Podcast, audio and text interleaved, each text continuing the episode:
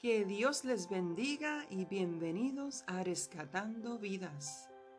La reflexión de hoy se titula Alaba al Señor. Alma mía, alaba a Jehová, al que te dio la vida y vino a ser morada en ti. Alma mía, no quiero que estés triste, si Cristo te hizo libre para que puedas alabarle. Alma mía, alaba a Jehová porque si tú le alabas, yo estaré en paz. Quizás las noticias, los amigos, la familia y otras circunstancias de la vida no dan esperanzas a su ser, sino que otorgan cierto desaliento y desánimo. Pero usted puede animarse a usted mismo. Usted puede hablarle a su alma. Por ejemplo, el rey David se dice a sí mismo en el Salmo 103, versículo 1, bendice alma mía a Jehová y bendiga todo mi ser su santo nombre. La alabanza de David estaba centrada en las cosas buenas que Dios hacía por él. Usted puede decirle a su alma, alma mía, tienes a un Dios maravilloso amoroso, glorioso. Tienes a un Dios proveedor, tienes a un Dios sustentador. En el versículo 2 de este salmo nos dice, bendice alma mía a Jehová y no olvides ninguno de sus beneficios.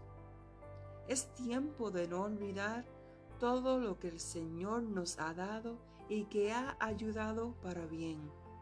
Es fácil quejarse de la vida, pero este es un tiempo para alabar a Dios. Este no es un tiempo para darle cabida a las malas noticias y al pesimismo.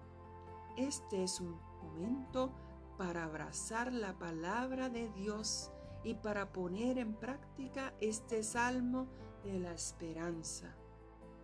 Algunos ejemplos de cómo David nos presenta un listado de cosas por las que debemos alabar a Dios son, Él perdona nuestros pecados, sana nuestras enfermedades, nos redime de la muerte, nos corona de amor y compasión, colma nuestra vida de cosas buenas, nos hace justos y hace justicia.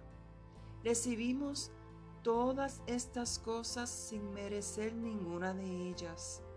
No importa lo difícil que sea la vida, siempre podremos identificar nuestras bendiciones, ya sean pasadas, presentes y todavía por venir.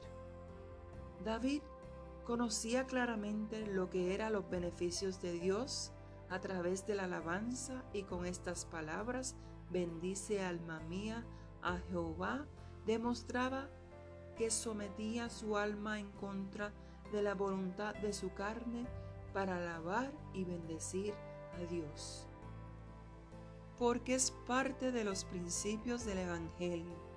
Nadie podría ser cristiano si no es agradecido con Dios, por la simple razón que para poder ser cristianos debemos estar conscientes que hemos sido pecadores y que es necesario reconocer a un Salvador. Este reconocimiento lleva al pecador al arrepentimiento. Además, nos hace llevar una vida en obediencia a nuestro Señor Jesucristo. Este es el inicio de nuestro agradecimiento con el Señor. Si nosotros bendijéramos a Dios, reservando nuestra alabanza solo para sus favores hacia nosotros, esto sería totalmente mezquino. Alabar a Dios y bendecirlo nos exige una dimensión superior. Para finalizar, la verdadera alabanza surge desde lo más profundo de nuestro ser y despierta nuestro espíritu, nuestro cuerpo y nuestra mente. La alabanza nos lleva a reconocer la santidad de nuestro Dios y a anhelar ser más como Él. Él es santo y nos llama a ser santos. Primera de Pedro 1, versículos 16. ¿Cómo lo logramos? Acercándonos más a Dios y permitiendo que Él nos transforme cada vez más conforme a su imagen. Que todo lo que respire alabe al Señor. Aleluya. Salmo 150, versículo 6. Si este mensaje es de bendición para usted, no dudes en compartirlo y no olvides tomar un tiempo para leer el Salmo 103 completo. Que Dios les bendiga abundantemente en el nombre de Jesús. Amén, amén.